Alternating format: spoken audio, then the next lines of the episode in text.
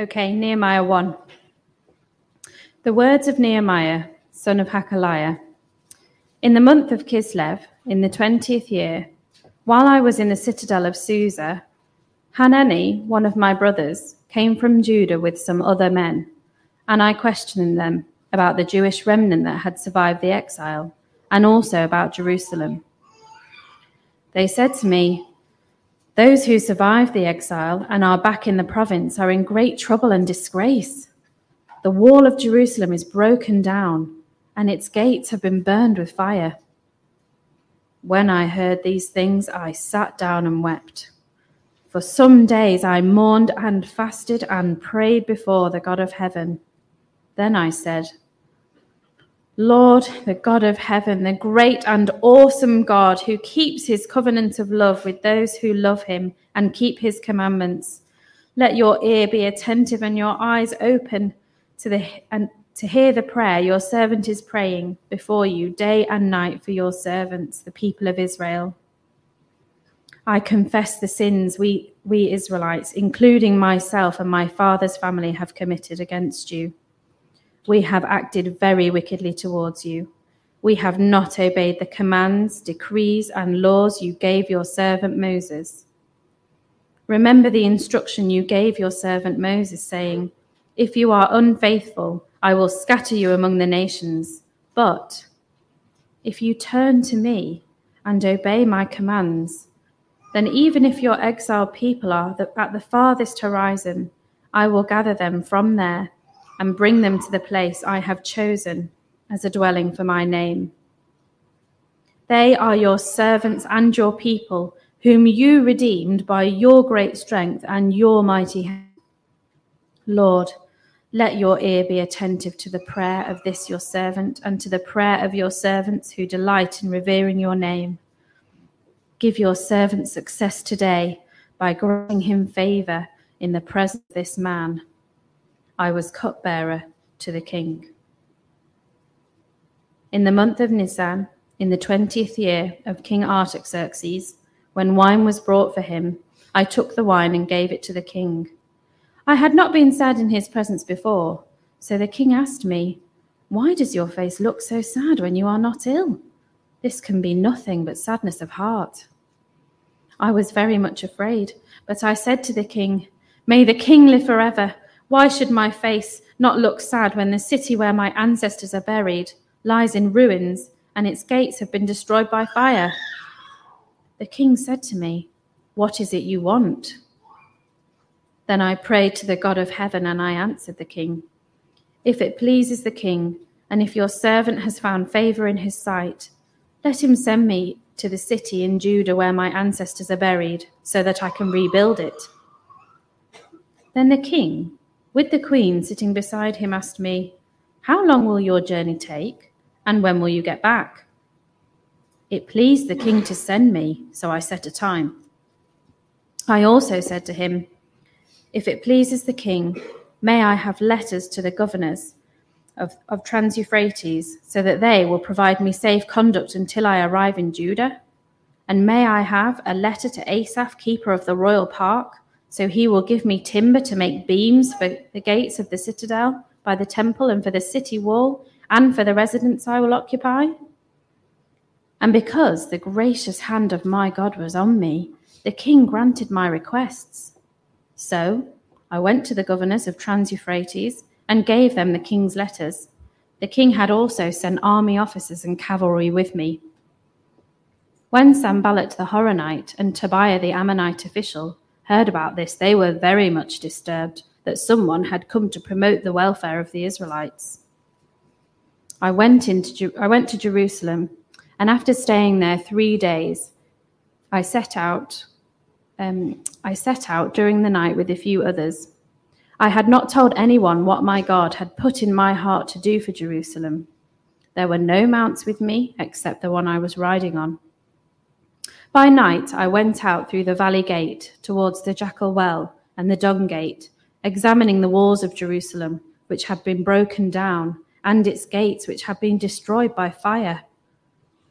Then I moved on towards the fountain gate and the king's pool, but there was not enough room for my mount to get through. So I went up to the valley by night, examining the wall.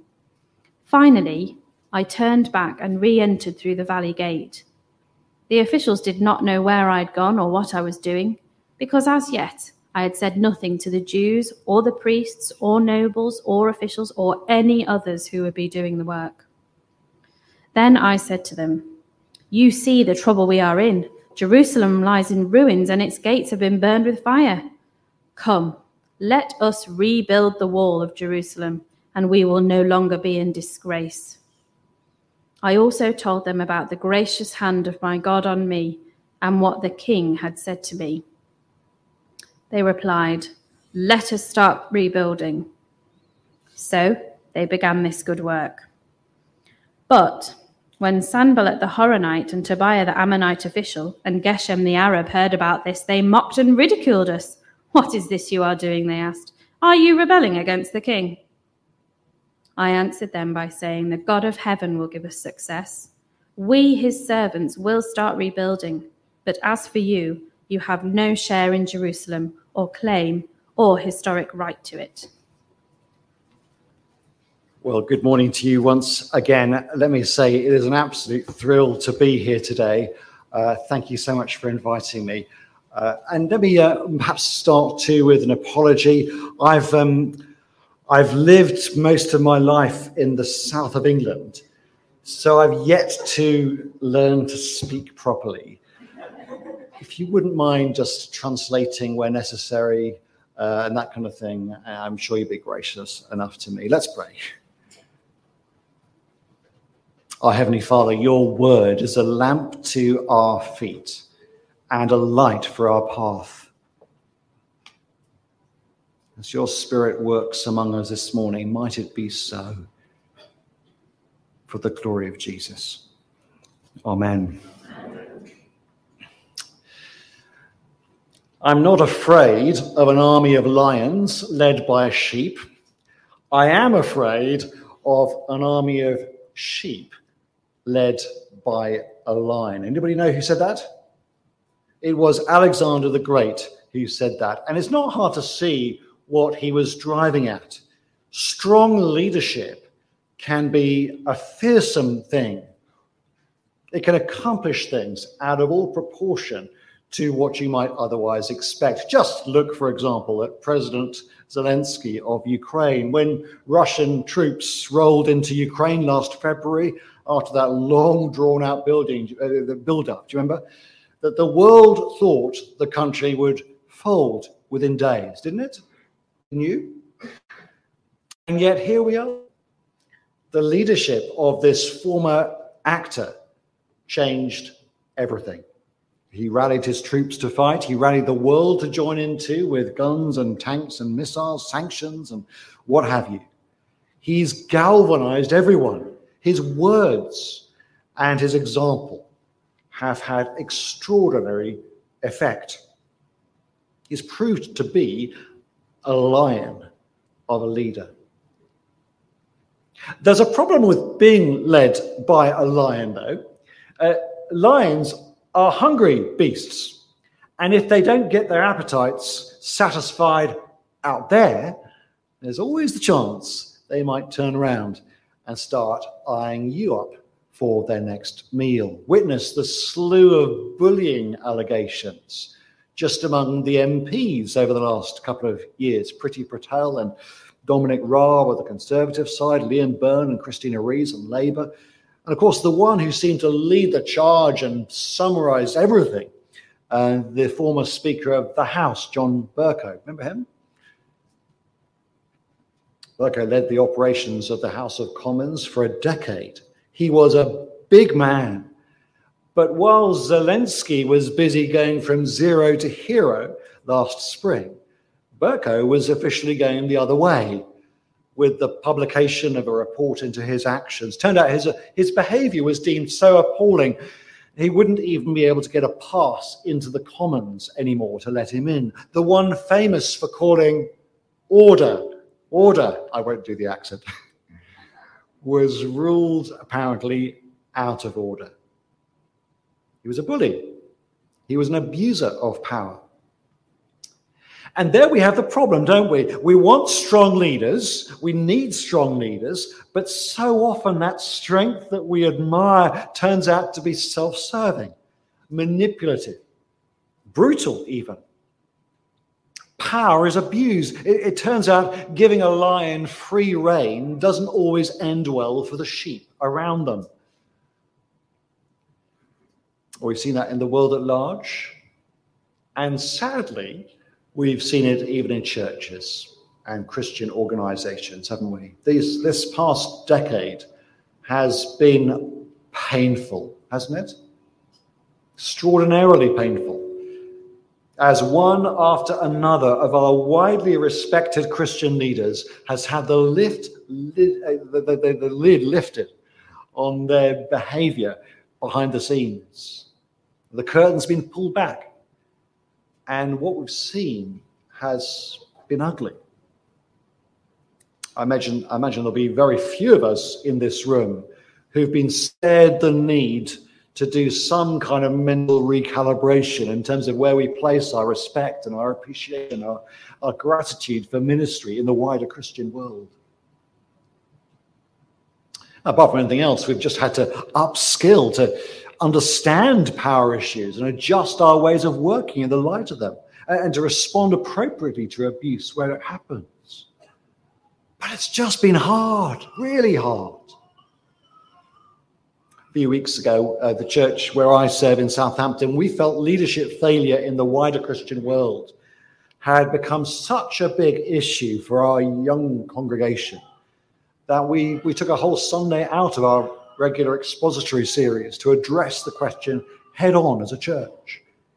How do we respond when our Christian leaders fail? Leadership failure in the world at large and leadership failure in the Christian world. So, where can you find a model of leadership that is both strong and properly directed? That is effective, but also trustworthy. The character of Nehemiah in the Bible has been an inspiration to generations of Christians who are struggling with exactly that question.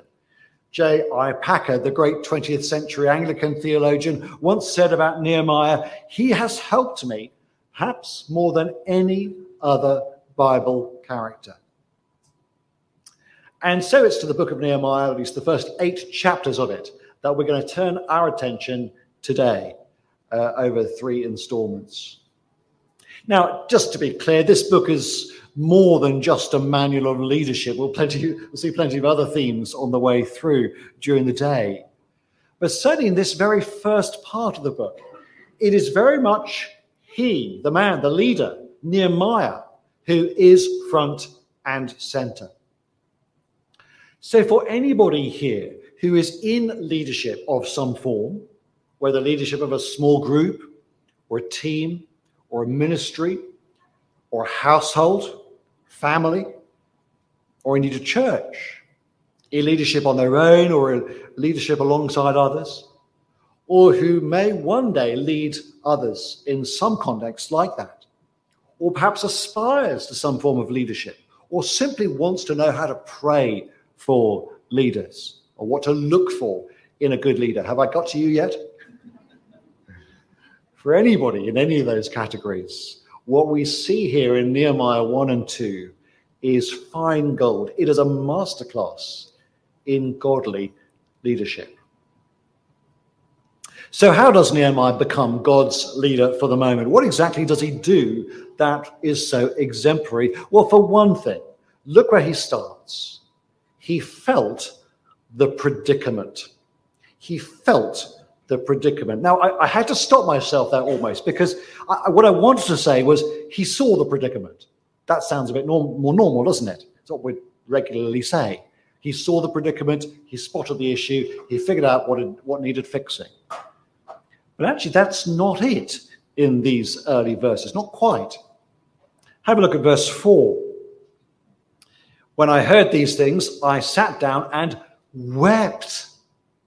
For some days I mourned and fasted and prayed before the God of heaven. See, he hasn't just put his finger on a problem that needs fixing, he's pondering a disgrace that needs lamenting. Not just a problem that needs fixing, a disgrace that needs lamenting. What is the disgrace? We'll come back to verse 1 and let's do a quick bit of historical context for the book, which will help us for the whole day.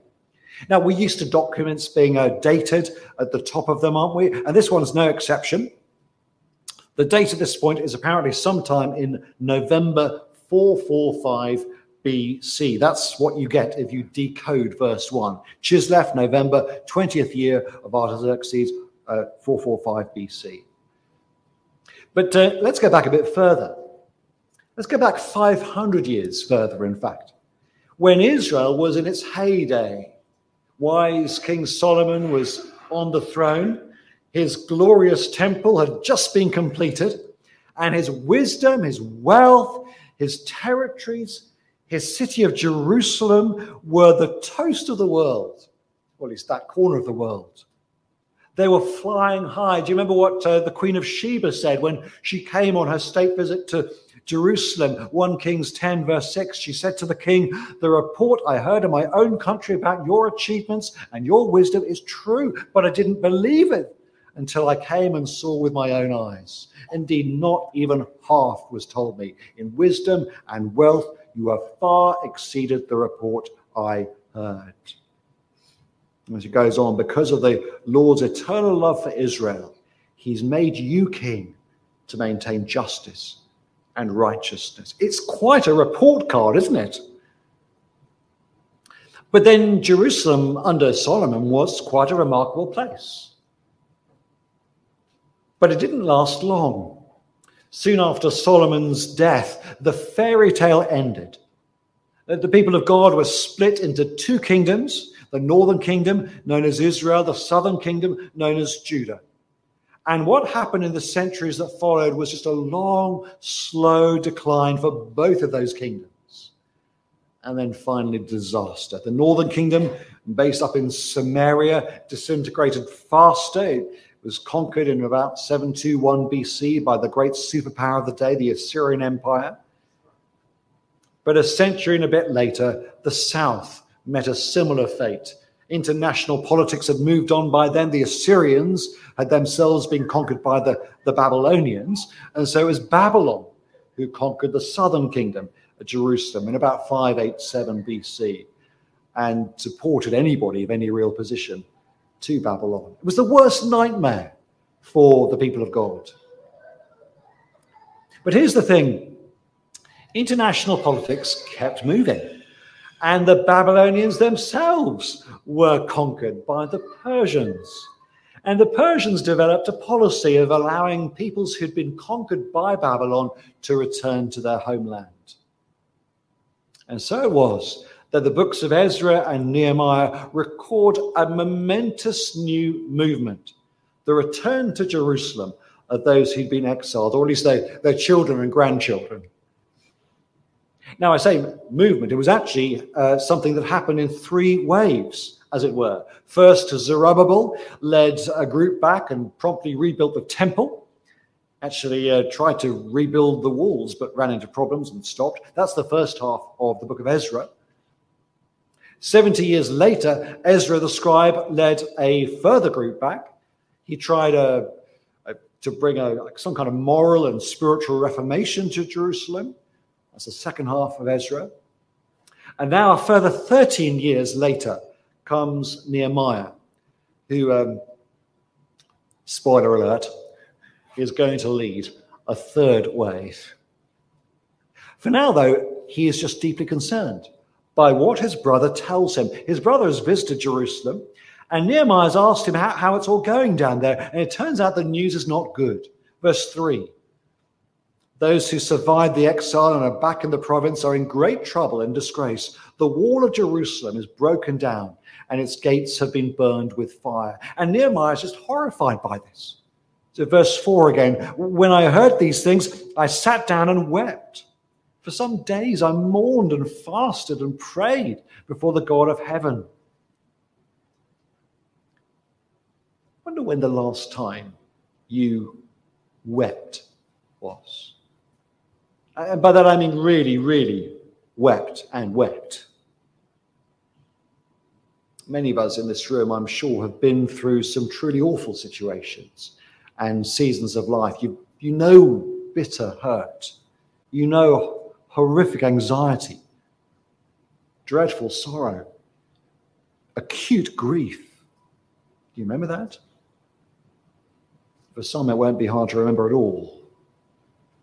Those are the kind of times when we tend to weep and weep, aren't they? But it takes a very special kind of empathy to weep for others who are going through the same experience with that kind of intensity. Oh, sure, you see somebody in pain and you're, you're, sad for them. You maybe even shed some tears for them. But to be able to weep and weep for others with this kind of abandon is an unusual gift. It's one Nehemiah seems to have, though. You see what he's processing. The defenses of Jerusalem are down, and that means trouble, the threat of invasion, a trouble and disgrace. Because the reputation of Jerusalem, and therefore of the God of the people of Jerusalem, was in tatters. And Nehemiah cannot help but feel the gravity of that situation. This is not just a problem in need of a solution. It's a crisis he is deeply burdened by for days. You, you see that? It's crushing for him, debilitating. Why? Well, presumably because of where his heart is. It's with his people, it's with his God. Now, this is deeply instructive for us. If you're in any kind of spiritual leadership, please take note. Your ministry is not some task to be scheduled and executed and then just ticked off a to do list. No, it's more than that. The, the, the, spiritual condition of those under your care is a, is a weighty business. Yes, ultimately it's God's business. You, you and I are, are not their savior. But when there is trouble for God's people or a disgrace to God's name, should we not sit down and mourn and weep? Are you as personally impacted by your people's condition as Nehemiah is? He felt the predicament. That was the first demonstration of Nehemiah's leadership. And then he sought the Lord in prayer. He sought the Lord in prayer. Now, rather than rushing in to take some bold initiative to rectify the situation straight out, he just goes to God. It's a powerful statement, isn't it? And a great rebuke for the activists among us. Rather than acting out of supposed self sufficiency, he discerns where the sufficiency really lies in the strong arm of God. And so he prays. And what a prayer it is when we're looking for uh, models for prayer. I guess we often go to the prayers that Jesus taught us or the prayers uh, Paul reported in his letters. I have to say, when I was really getting serious about wanting to learn to pray, one of the books that impacted me most was Don Carson's book, A Call to Spiritual Reformation. Actually, I, I listened to the recordings of the talks first and then read the book later. But it was deeply formative for me as I tried to grow my prayer life. And uh, if you're interested in growing in your prayer life, you, you want to dig deeper into this area of Christian maturity. I would commend that book to you, among others. And that other book that was uh, mentioned earlier on is another fine one, Phillip Jensen's book. Do get hold of one of those books anyway and start going through it clearly. In that case, allow Paul's priorities to mold your own. But for all that, I, want to suggest that um, this prayer here in Nehemiah is up there with the best of them when it comes to templates for our own times of prayer. What does prayer look like for this leader, Nehemiah? Four A's. First, it looks like adoring. Adoring is nothing complicated, it's just expressing wonder at the one in front of you. Uh, this is what uh, Libby and I uh, used to describe to our children when they were younger as wow prayers. Uh, that's how Nehemiah starts. Verse 5 then, then I said, Lord, God of heaven, that is high up and exalted one, a great and awesome, that is powerful one. You keep your covenant, that is, you are the faithful one. You see? He's just starting with adoring. Wow, God, you really are something. You're exalted, you're powerful, you're faithful. Second, admitting, owning up, acknowledging wrongdoing. In simple language, these are the sorry prayers. Halfway through verse 6, I confess the sins we Israelites, including myself and my father's family, have committed against you. You'll know, I'm sure, that apologizing, owning your, your wrongdoing, always uh, oils the wheels of relationship, doesn't it? It's not that the husband who refuses to apologize to his wife is any less married to her because of his stubbornness. But the relationship just seems a bit more functional when he does. In fact, it's more beautiful when he does. It's the same with God. Nehemiah doesn't fear being cast out from God's people if he doesn't confess. He confesses so as to refresh and reset his relationship with God. Again, a, a wonderful model for sinful people and um, particularly for sinful leaders, I think. Third, there is adapting. Adapting. This is an important one. It's so common in our prayers, isn't it, to decide what we want and ask God to bend his will to our desire. Isn't that typical of us? And not Nehemiah. Know, for him, it's the other way around. He adapts what he seeks to what God says his will is. Do you see? Look how he calls to mind what God said. Verse 8 Remember, remember what you said. What was it? Be unfaithful, and I'll scatter you. But, verse 9, if you return to me and obey my commands, and even if your exiled people are at the furthest horizon, I'll gather them from there and bring them to the place I've chosen as a dwelling for my name. You see what he's doing, don't you? This isn't for God's benefit. It's not like God's forgotten what he said. It's for his own benefit. He's making sure, as far as he's able, that his request is in line with God's revealed will. Adoring, admitting, adapting, and only then, verse 11, asking. Let your ear be attentive. Give your servant success today by granting him favor in the presence of this man. Now, that is how to pray. So let me ask you if your ministry involves any kind of leadership of others, do you see it as integral to your role to pray for God's work? And to pray in this way, pray these kind of full orbed, rounded prayers. If you're planning any kind of kingdom initiative, you're looking for a chance to share the gospel or start a new group or at work or, or invite someone along to an event or initiate a friendship with the neighbors as a bridge to a gospel sharing opportunity, whatever it is, do you start with prayer? That's where the sufficiency is, isn't it? No, not in our clever plotting and planning.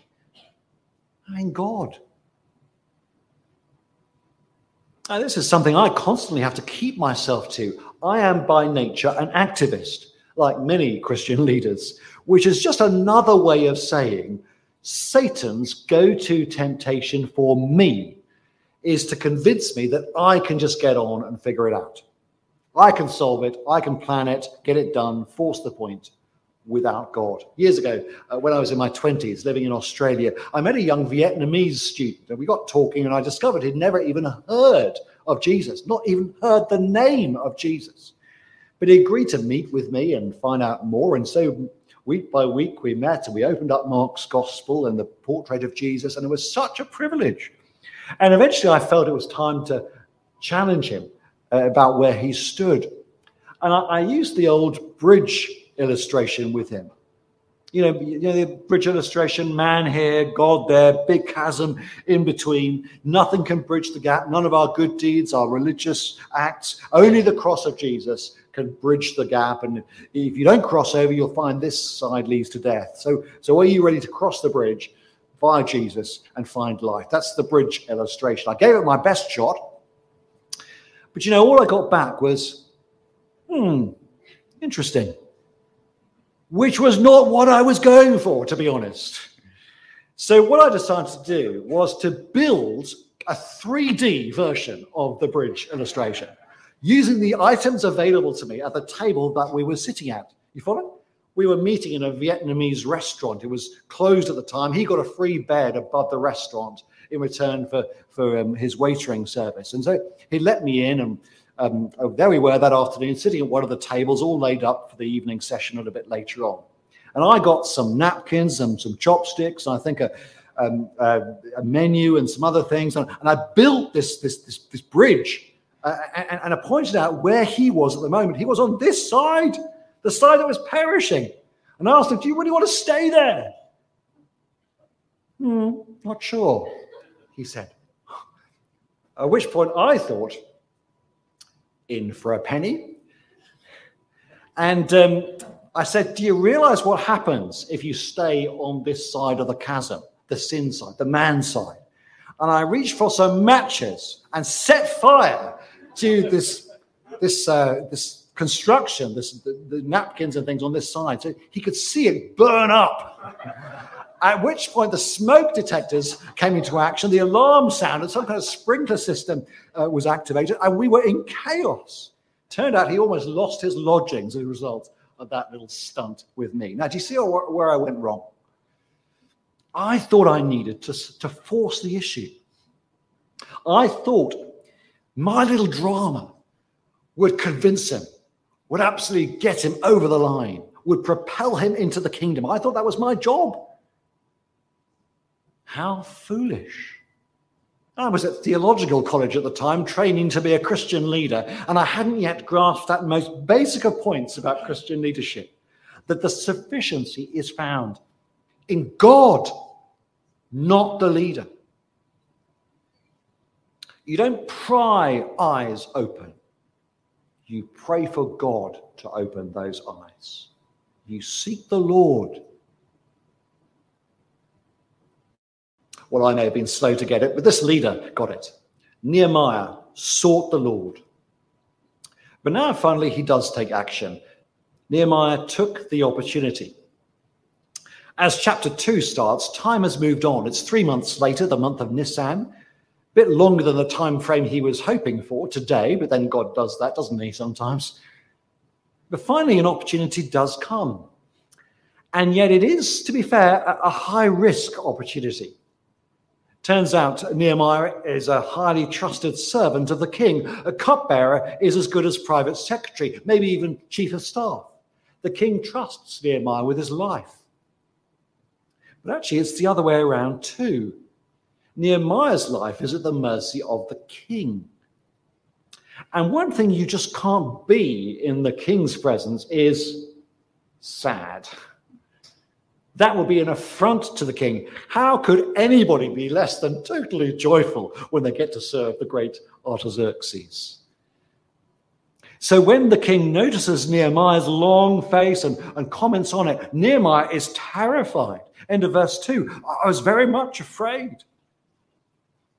But you notice his fear doesn't get the better of him, as it so often does for us. No, he lays his fear to one side and sees the opportunity for what it is tells the king straight out about the situation which is burdening him so much. So, verse 3 But I said to the king, May the king live forever. Why should my face not look sad when the city where my ancestors are buried lies in ruins and its gates have been destroyed by fire?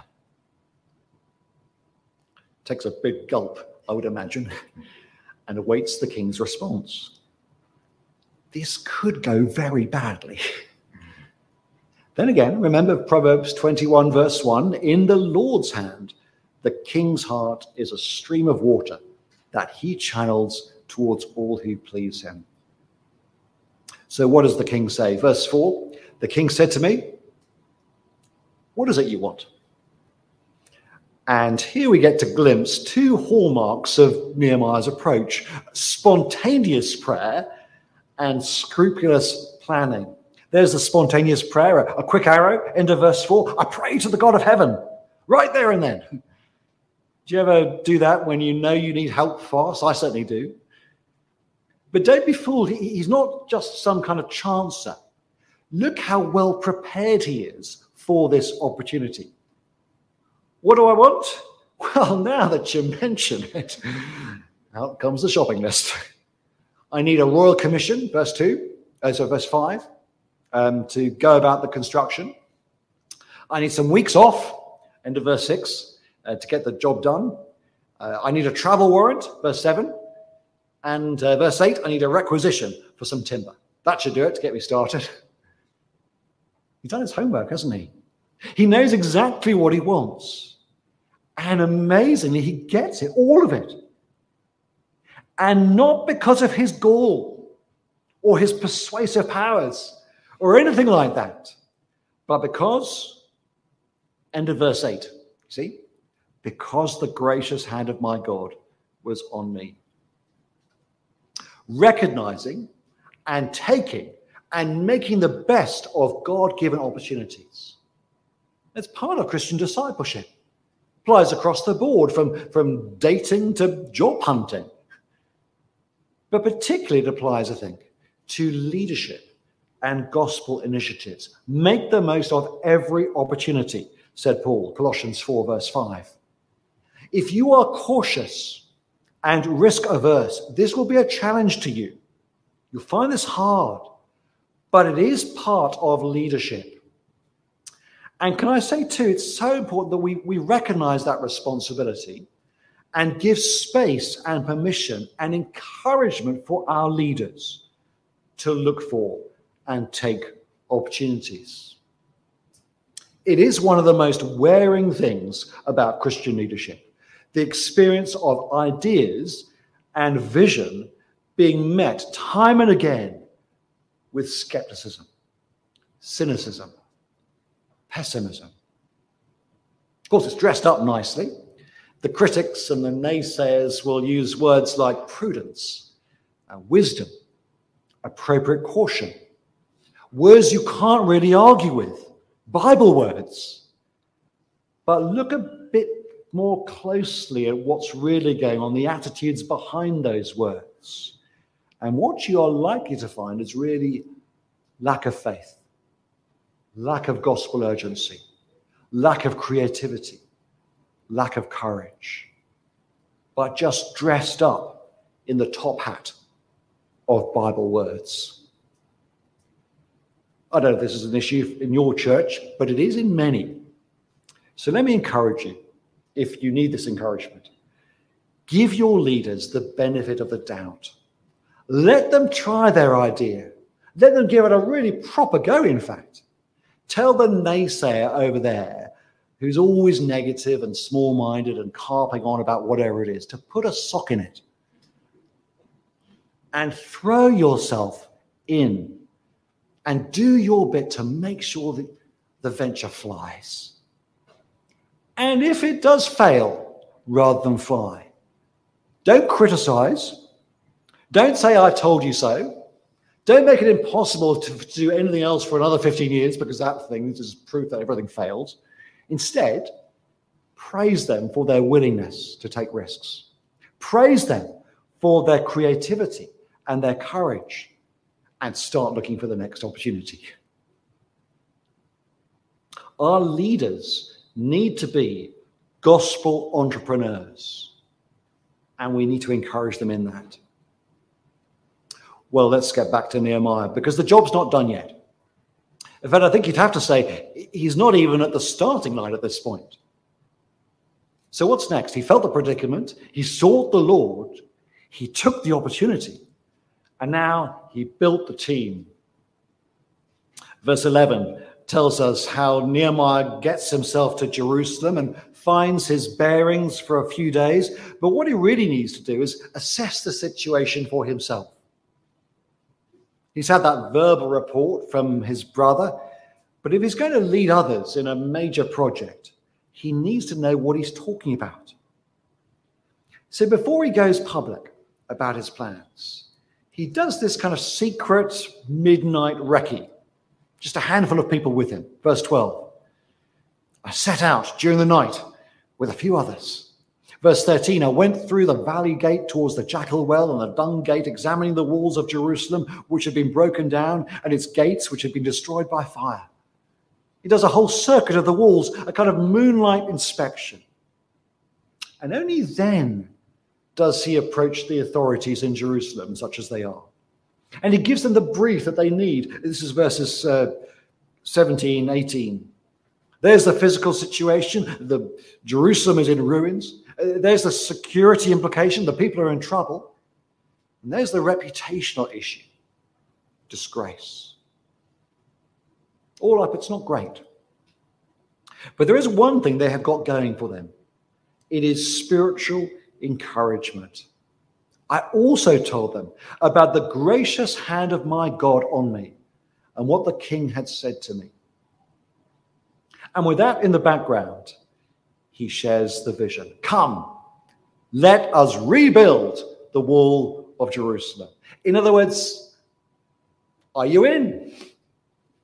And their reply, Yes, we are. Let us start rebuilding. So they began this good work. And with that, they're in business. A massive construction project like this can't be done by one person alone. It needs hundreds of people, and it needs every one of them putting their weight. And of course, the New Testament in time would, would talk about a body where each part finds its place and does its work, lives out its role. Remember that in Romans 12 and 1 Corinthians 12. Or there's in Philippians 1 an army contending as one for the faith of the gospel. Talks about fellow gardeners, fellow builders, partners. Paul traveled with Barnabas, later Silas, in his missionary journey. The point is clear kingdom initiatives need not solo artists, but team players. Think back to the last major outreach event you did as a church. And just think about the different people who were involved there. Maybe there were some upfront people, but maybe too there were those who helped generally raise the profile of the thing, the websites, the invitations. Those who actually spread those invitations around to people they knew or, or other contacts. Those who made the building comfortable and aesthetically pleasing those who took care of the hospitality, the refreshments, the food, whatever. Those who welcomed people to the, to the meeting. Those who just spontaneously chatted to other people, to the visitors. Those who produced the literature. Those who took care of the tech side of things. I don't know, probably others too. And maybe people doubled up in some of those roles, but, but that kind of event is such a beautiful display of what it looks like to work as a team for the cause of Christ, isn't it? But that is what godly leaders do. They, they build teams. And those teams contend as one for the faith of the gospel. And then finally, before we break for coffee, Nehemiah overcame the opposition.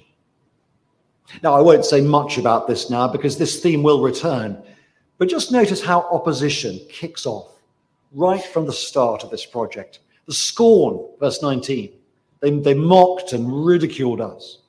And more than just scorn, accusation. Are you rebelling against the king? They're certainly not with him, are they? Then again, that's always the way, isn't it? When you when you try to accomplish something that really matters, there'll always be criticism. We talked about this earlier on.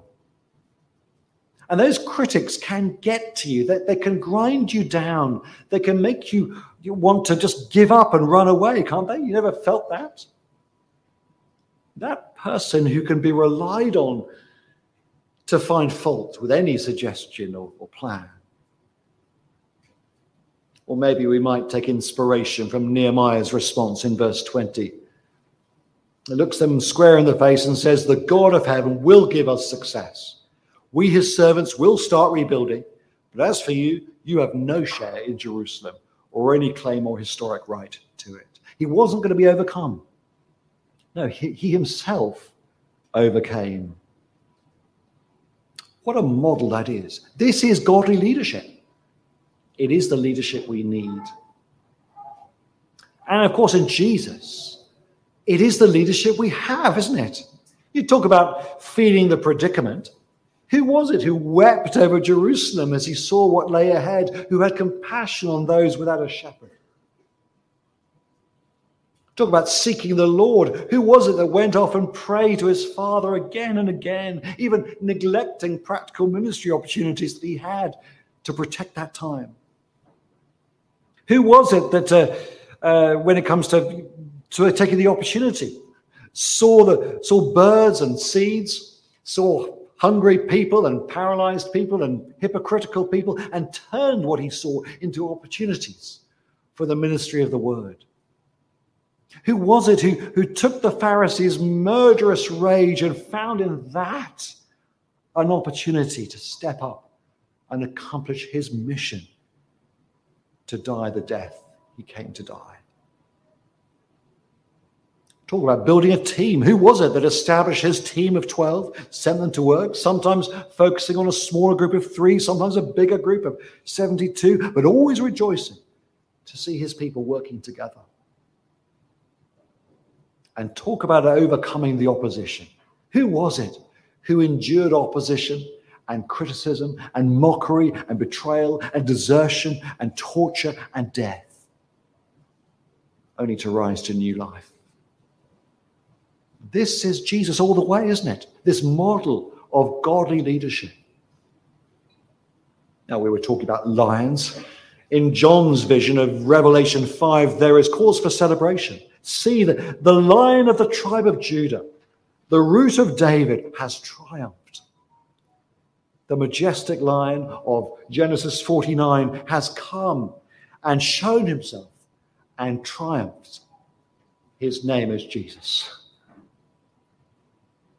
And it's the fact that Jesus is this kind of majestic leader, the one who gives this Nehemiah plus kind of lead, as it were, that makes me want to follow him for one. He says, Follow me. And I think, yes. Maybe there are self serving leaders out there. There are narcissistic leaders and abusive leaders, but you give me confidence that leadership itself is not the problem because you're a leader I want to take my lead from. Now, if you've never started doing that, and I take it in a group this size, there will be some here who have never actually started doing that, then let me encourage you to begin to take your lead from Jesus. It doesn't get any better than this. This leader. Follow this one. But again, if you exercise any kind of leadership yourself, or you aspire to, or to pray for leaders that you know, you could do worse than filling your mind with this model of Nehemiah. We need leaders, but we need the right leaders, godly leaders. Let's let Nehemiah show us what that means.